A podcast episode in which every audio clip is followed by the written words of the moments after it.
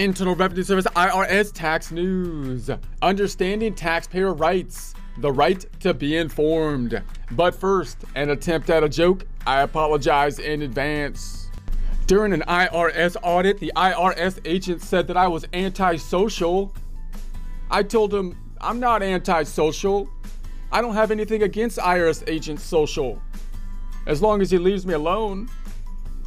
IRS Tax Tip 2022 34, March 3, 2022. Taxpayers have the right to know what they need to do to comply with the tax laws, not just during filing season, but all year.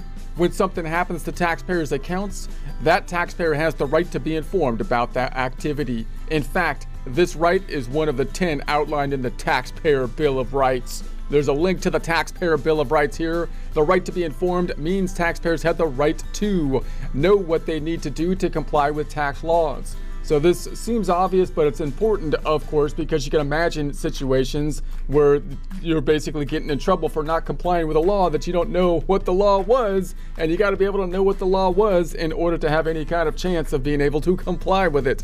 Have clear explanations of the laws and IRS procedures in all forms, instructions, publications, notices, correspondence. So we got all the forms, you got the instructions to the forms. We should be able to know exactly what we're supposed to do in order to be in compliance uh, with the law. Be informed of IRS decisions about their tax accounts. So when the IRS makes a decision about the account, again, you can imagine a situation where they make a decision, they take action, they start charging penalties and interest, for example, that accumulates for five years, and then the, and then you finally find out about it. It's like, wait a second, now the penalties and interest have accumulated to massive amounts or something like that. Can't really do that. They got, you know, we, need to be informed in order for this whole thing to be fair. Receive clear explanations of the outcomes of IRS decisions. So when an IRS when the IRS makes a decision, then they need to be able to explain it. They need to be able to explain it within the context of the law. So that we should have an objective way of looking at whether or not the IRS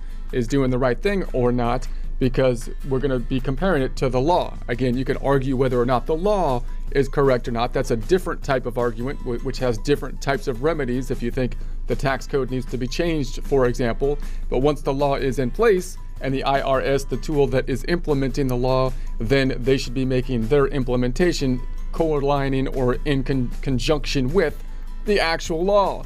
So, uh, to make sure taxpayers are informed, the IRS will include within certain notices any amount of the tax, interest, and certain penalties the taxpayer owes. Explain why the taxpayers owes any taxes. So, if they're going to send you a letter and say, hey, we think your tax return's messed up and you owe more taxes and we're going to charge you penalties and interest, they should tell you why, right? And and again, it seems kind of obvious, but we've all probably been in a situation where you're dealing, especially with a bureaucratic kind of system, where they actually, you know, the more bureaucratic something gets, sometimes they actually seem to take pleasure in not telling telling you why something happened. Well, it's penalties and interest. Why? Because I said so. Well, that's you know we need to. you know, that's not very satisfying of an answer, right? They might be right to do the action, but we need to know why uh, the action is going to be done in accordance with the law. Uh, would make things run a lot more smoothly. Explain why the taxpayer owes any taxes. Explain the specific reasons why it denied a refund claim. Post information on IRS.gov to help taxpayers understand their IRS notice or letter. Send a letter when the agency assesses a tax. That letter must include information about how the taxpayer can appeal the decision. So, note, even when they send a letter out, they should be saying, "Hey, look, this is my opinion," and uh, and the opinion is based on the tax code because we're supposed to have a tax reporting system where where we voluntarily report our taxes in accordance with the tax law, and and and if they disagree with what we're reporting, then we should we have the recourse to be able to say no we think we're correct. Again the objective measure however of course is the tax law. So if they're saying my position your position that you're taking is incorrect you can imagine a situation where the IRS the bureaucratic authority could just tell you that you know your position is incorrect in not in alignment with the tax law. And and you could say well you're totally wrong. It is in alignment with the tax law and they just ignore you right? A lot of bureaucratic kind of systems do that. It's very frustrating so you should have a system to be able to have recourse uh, in the event that you say, hey, wait a second, no, you're not in alignment with the tax law. here, and uh, and you can appeal basically the decision and and take it take it further. Again, there's a difference with agreeing with the tax law in terms of the law itself and and seeing whether or not the bureaucratic agency which has the ability to implement the law is is doing so in accordance with the law.